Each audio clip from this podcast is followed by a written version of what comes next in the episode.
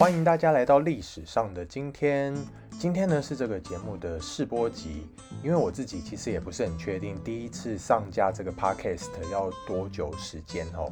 所以呢希望它可以顺利的出现在十一月十七号啦。可是如果不是的话呢，大家就假装今天是十一月十七号好了。那为什么会想要做这个节目呢？就像节目名称说的嘛，历史上的今天。主要就会跟大家聊聊说，过去的今天有什么有趣的啊，值得纪念的啊，或是一些很恐怖的事情啊，或者是一些改变人类历史的重大事件。那希望大家可以在通勤的时候，或者是睡觉前呢，就是把它当做一个白噪音来听，或者是说，呃，大家去办公室的时候，可以跟朋友聊一下，说，哎，你知道今天以前有什么有趣的事情发生吗？大概就是这样的。好，希望大家会喜欢。好，第一件事情要跟大家分享的就是呢，最近大家应该慢慢可以听到我们的海豚音女王玛丽亚凯莉越来越出现在各个地方，逐渐出笼。那其实，在一九九八年的十一月十七号，她呢发行了她的第一张精选集。那那个专辑名称呢，就是一个井字号，能够，然后是一个一。一撇 S，台湾是翻译成独一无二白金冠军单曲全选。好，那那个时候呢，玛丽亚凯莉她其实已经出道九年了，而且已经非常的红。然后她有超级多的冠军单曲，比如说大家很熟悉的 When You Believe，就是和惠妮休斯顿一起唱的《埃及王子》的主题曲，还有那个 I Will Be There，就是翻唱那个杰克森兄弟。那个 Michael Jackson 小时候的那个团体的歌，还有大家最熟悉的 Hero，那个时候都已经非常非常的红。所以啊，他其实那个时候刚发行完 Butterfly，我记得台湾好像是翻成美丽花蝴蝶吧。发完那一张专辑大概一年哦，然后唱片公司就无预警的推出这一张白金冠军单曲全选。然后大家想说，哇，吓到怎么突然就出现这么一张精选集这样子？那这张专辑啊，为什么要特别拿出来讲呢？因为它，哦，好像日本人是真的很喜欢玛丽亚凯莉哦，所以这张专辑它是日本的唱片史上最畅销的一张外国专辑。而且日本版的这一张专辑，它和其他各个国家的版本不太一样。日本版的专辑里面多了一首歌，就是最近大家准备要一直被轰炸的歌《All I Want for Christmas Is You》这首歌。OK，那这张专辑呢，除了是日本唱片史上最畅销的外国专辑之外，在整个日本的所有专辑的排行榜里面，它也有排在第二十六名，所以是非常厉害的哦。然后基本上，因为现在大家都听串流啊，所以也不太会买专辑，所以这个记录基本上就是保持在这里了，不会应该不会被人刷新了啦。哦，那顺便提一下，日本唱片史上销量最好的专辑，我觉得应该大家都可以猜得到吧，就是乌塔达希卡鲁宇多田光的《First Love》，那也是一样。应该是这个世界，这个不太可能有人在打破它的记录。OK，好，第二件跟大家分享的事情是呃一个非常无聊的小事情，就是今天是台湾的自来水节。那为什么是自来水节呢？我在上网查资料的时候，那个网络上竟然写说，其实答案非常的普通。没错，网络上就是写说，其实答案非常的普通，因为呢，民国五十五年的十一月十七号。我们国家制定了自来水法这个法律，所以之后我们就定这一天是自来水节这样子啦。那突然话锋一转，变成一个环保节目，希望大家可以珍惜水资源。像现在快要冬天了啊，像我自己洗澡的时候，有的时候不是要等那个热水，前面会有一段时间。要等嘛，然后那个冷水如果就让它这样流掉的话，我自己是觉得蛮浪费的，所以那个水我都会把它接起来，然后拿来冲马桶之类的。OK，好，如果大家有什么省水的小妙招，也欢迎分享一下喽。好，然后再来第三件事情，想要跟大家分享的是，有一个非常非常重要的英格兰君主，在一五五八年哦，非常久以前。一五五八年的十一月十七号，伊丽莎白一世登基成为英格兰君主。那伊丽莎白一世是谁呢？她就是大家比较熟悉的，可能会是玛丽一世。那伊丽莎白她是玛丽一世的妹妹。玛丽一世呢，就是那个啦，血腥玛丽，大家知道吗？Bloody Mary。那为什么会叫做血腥玛丽呢？这个就要说到玛丽一世的爸爸还有哥哥啊，他们原本家族都是提倡基督新教的。可是玛丽本人她是非常虔诚的天主教徒，所以说啊，在爸爸和哥哥都死之后，玛丽一世继位成为君主，那他就很想要恢复天主教在英格兰的地位。所以呢，他就是对于所有的宗教异端人士，都是用非常血腥、非常残忍的手段去镇压他们。据说他曾经烧死了将近三百个宗教异端人士，所以说后来的人才会把它称之为血腥玛丽这样子。那顺便讲一下，就是呃，在十六世纪世纪初啊，因为天主教会有一点点腐败，对不对？然后在高层的纵容之下。就开始滥发赎罪券。那什么是赎罪券呢？就是当时的天主教教宗就是会告诉说他的子民们说，就是大家都是有罪的，但是你可以花钱来买这个赎罪券，你就可以获得释放，然后获得拯救这样。然后就很多很多事情导致整个天主教越来越腐败，所以才会有宗教的改革发生。然后后来就是会有基督新教。那基本上除了天主教还有东正教之外，其他的所有新的教派都统称为基督新教。那玛丽在位的时候啊，当然就是非常强硬的，会去镇压这些新教徒，而且他也很担心，万一之后他挂了，没有人可以继承他的位置。那这个英格兰的政权一定会落入他的妹妹手里，那他的妹妹一定会想办法，就是在复辟新教。所以啊，在上任之后，他就想要赶快找人结婚，于是就找到了西班牙的菲利二世。据说玛丽说，他一看到菲利的画像，哦，立刻就 fall in love，陷入爱河。可是当时其实英格兰的人民非常的不支持这件事情，因为人民会觉得说，哦，我英格兰如果跟西班牙联姻的话，那我们所有的政治啊、经济都有可能会受到西班牙的控制，那会失去英格兰的独立自主权，所以他们就非常不希望这件事情发生。而且那个时候，西班牙和法国在打打仗，所以呢，西班牙的菲利二世他就跟玛丽说。你一定要支持我们西班牙，可是问题是，当时呃西班牙的对手法国，法国和苏格兰的关系是比较好的。也就是说呢，如果玛丽她真的照菲利二世说的支持西班牙的话，那英格兰就很有可能会和苏格兰闹翻，而且英格兰和法国的贸易往来也可能会有一些问题。那到时候英格兰。本身真的就是内忧外患，而且英格兰当时经济就已经很不好了，所以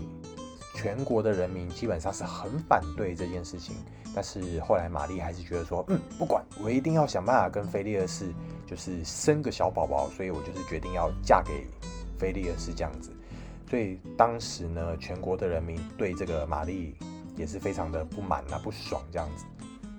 但是呢。到最后，到最后，他还是生不出孩子，然后最后也因病去世，所以他的妹妹伊丽莎白一样是顺利的继位了。那当然就是恢复了这个新教在英格兰的地位。好啦，重点其实不是玛丽啊，重点是伊丽莎白。伊丽莎白一世她非常的聪明，而且很很有才华。那治国的方法跟妹妹的这种可恐怕恐怖的手段来说呢，是非常开明的。所以在位期间啊，这段期间其实英国的所有的政治啊、经济，然后甚至是文化，都非常的蓬勃发展。那这个时期呢，后来被称之为伊丽莎白时代，或者是也有人称之为黄金时代。甚至当时他们还有打败过欧洲最强国的西班牙的无敌舰队，非常的厉害哦。那伊丽莎白这一生呢，她其实都为了英格兰付出，然后也没有结婚生小孩。所以后世有一个称号叫做童贞女王，而且据说啊很夸张，当时的大臣们都希望她赶快结婚，当然目的就是为了要传宗接代，要有子嗣嘛，这样国家才会后继有人。所以呢，我们伊丽莎白就说不管，她就把那个结婚戒指戴到自己的无名指上，说我已经结婚了，我嫁给英格兰，就是整个就是走一个非常戏剧化的路线。而且听说伊丽莎白其实长得非常的漂亮，然后所以有人就说她虽然没有结婚，但是其实她的情史是非常的丰富的，甚至有人传说。她是有什么可能性关系很多啊？然后有人私底下说她是荡妇啊等等，然后也有另外一派的说法说他没有结婚生小孩，其实是因为他的性功能有障碍。那不管了，总而言之呢，在伊丽莎白一世在位的时代，英格兰的国力是非常的逐渐慢慢的变强。像比如说很有名的莎士比亚，就是在那个时代逐渐冒出头的。所以呢，后来伊丽莎白一世也被票选是英国历史上最伟大的君主之一哦。还有一件有趣的小故事是，伊丽莎白一世的时代大概就是中国明朝明神啊，明神是什么？明神宗的时那个时间。然后那个时候，伊丽莎白一世他又写了一封亲笔信，派了使者想要送去中国。那个时候啊，其实，嗯，是属于比较封闭的嘛，所以说这些西洋的这些各国想要跟中国有一些贸易往来是比较不容易的。然后他那个时候亲笔信的内容呢，其实我现在就是稍微跟大家讲一下它的内容，就是说，嗯，呃，他写这封信呢，交给当时的一个使者叫做约翰纽伯莱，那是得到我就是伊丽莎白。女王，我本人的允许到贵国，也就是到中国去旅行。那我们能够做做出这件很困难的事，完全是因为中国的陛下非常的宽宏与仁慈，才会让我们到你们国家去旅行，而且是已经是经过千辛万苦，所以希望陛下能够宽容的接待我们的使者。而且啊，这一趟旅程对于我们两国之间其实是没有任何损害，而且其实是对于双方都是非常有利的。所以我相信这个我呢，当然就是指伊丽莎白一世啦。我相信我西方诸国的君王都能够从我们和中国的互相贸易中获得很大的利益，而且陛下以及所有臣属陛下之人均可获得这样子庞大的利益。所以说，我认为呢，我们。彼此啊，人天生都是互相需要的，也必须要互相帮忙。希望中国的陛下能够同意我这个观点，我也希望能够做这样的尝试，而且这样的尝试也是势在必行的。如果呢，陛下你能够促成这件事情，而且给予我们安全通行的权利呢，我一定会非常感激中国，而且未来也会对中国就是。不断的示好，这样子，所有的好处都会让中国，我们一定会尽力的报答你们。愿上帝保佑中国陛下。这个大概就是一个信件的内容啦。但是很可惜的，后来这封信呢没有送到中国的手里，因为我们的使者就是途中挂了。但是很有趣的是，在三百九十年后呢，伊丽莎白二世，也就是我们现在的人比较熟悉的那位英国女王。她后来把这一封亲笔信送给了中国。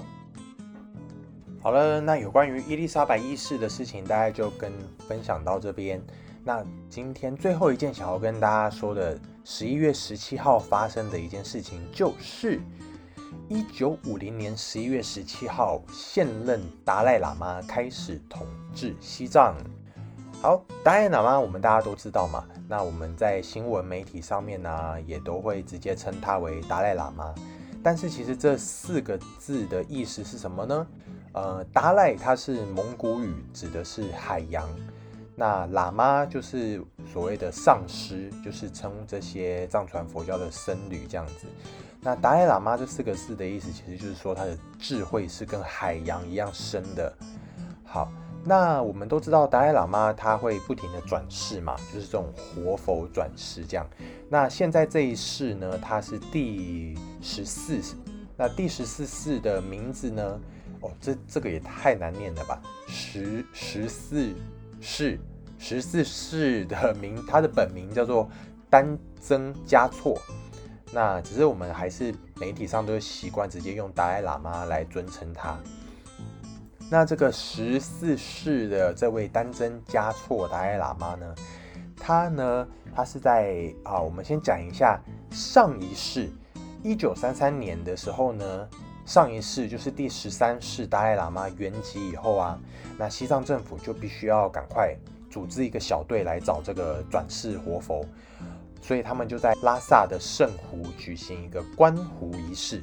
那这个观湖仪式就有点像通灵啦，可能是对着这个湖水，就是有一些信仰的交流啊，去感应啊，我们下一世的活佛到底在哪里这样子。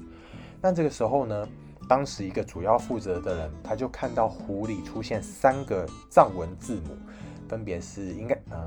这个只有文字，但我不知道这样子念正不正确啦，应该是阿、卡还有妈这三个藏文字母。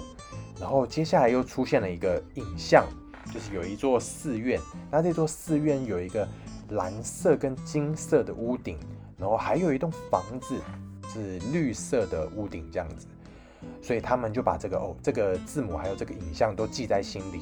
就开始去寻找下一世的转世活佛。那他们找啊找啊，其中一个探险小队，而不是寻找活佛的小队，它是由昌仁波切。那仁波切，我们大家都知道是藏传佛教对上师的一个尊称啦。那这个昌仁波切呢，就是找找啊找啊，就在一个村庄附近的房子，哎，就看说，哎，这个房子跟我们当初在观湖仪式的时候，这个湖里面出现的房子好像很像哦。然后他想说，哦，应该就是这里。好，那为了找到这个转世活佛啊，因为可能他们也怕说会有人想要假冒嘛。所以为了便于就是找到真正的转世活佛，所以当时就由西藏的一个初级官员叫做洛桑吉旺，这个官呢他就假扮成一个旅游的领队，然后这位昌仁波切就假扮成湖人，然后他们就来到他们看到的这个很像就是当初湖中出现的这个房子这一间，然后就找到了一个小孩，然后。那个时候啊，就是假扮成仆仆人的昌仁波切，他身上带着十三世的达赖喇嘛送他的一个佛珠，呃，哎，不是，不是送他的佛珠，就是那个佛珠本身是十三世达赖喇嘛的佛珠。但是这他一进去这个房子，一看到这个小孩，然后这个小孩就说：“哦，这个佛珠啊，这个念珠是我的，请你把它还给我。”然后他们就想，昌仁波切就想说：“哎，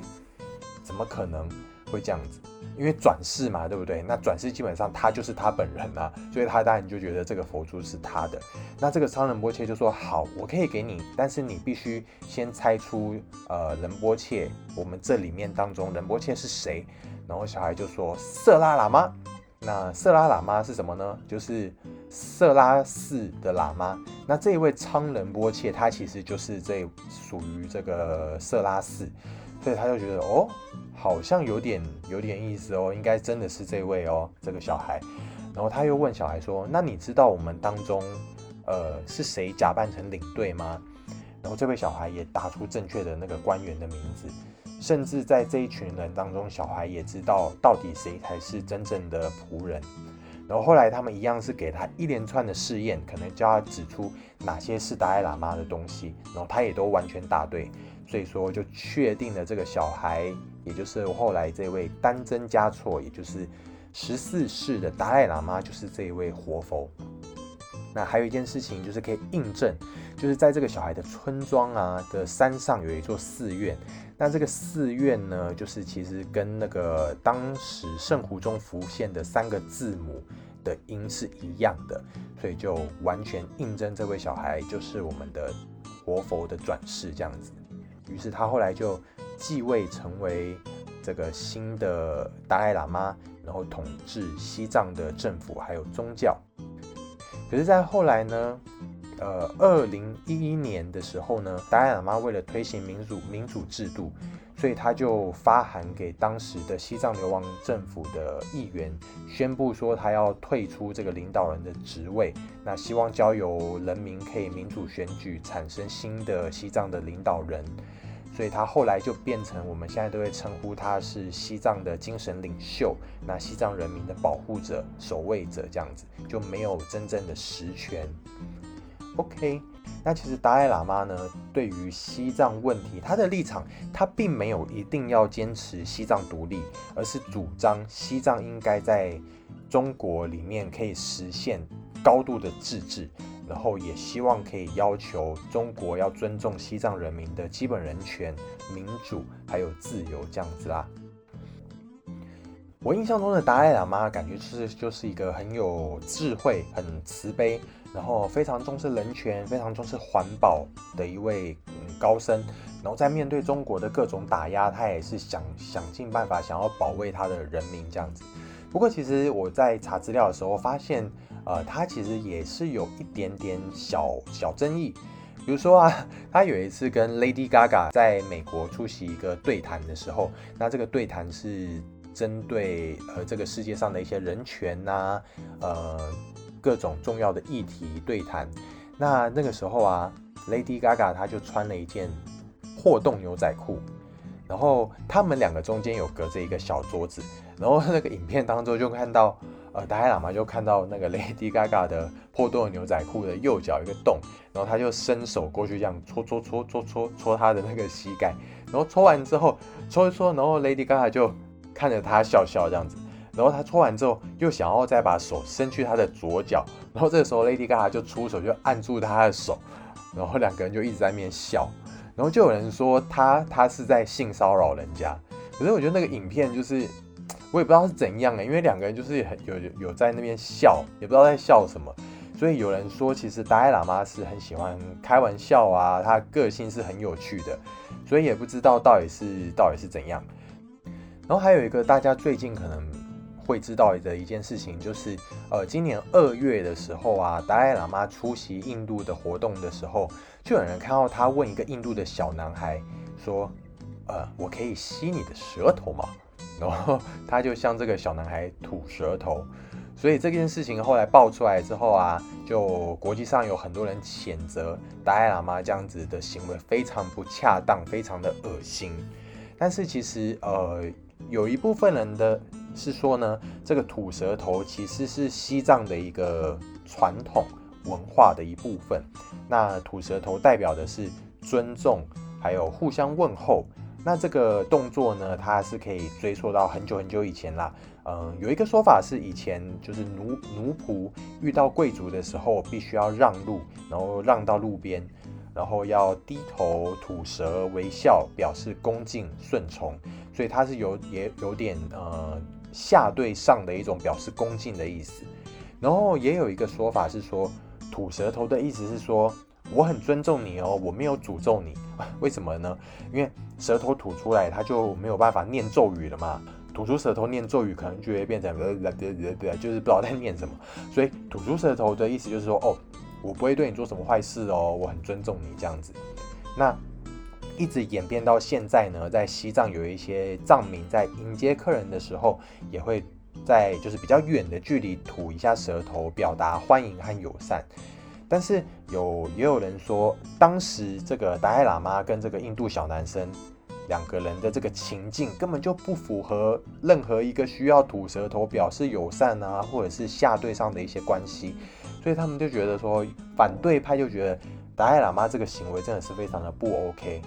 但是支持达赖喇嘛的人也有说法是，这整个事件其实是呃比较轻中的一些阵营在刻意的炒作。因为我们都知道中国是非常打打压我们达赖喇嘛的嘛，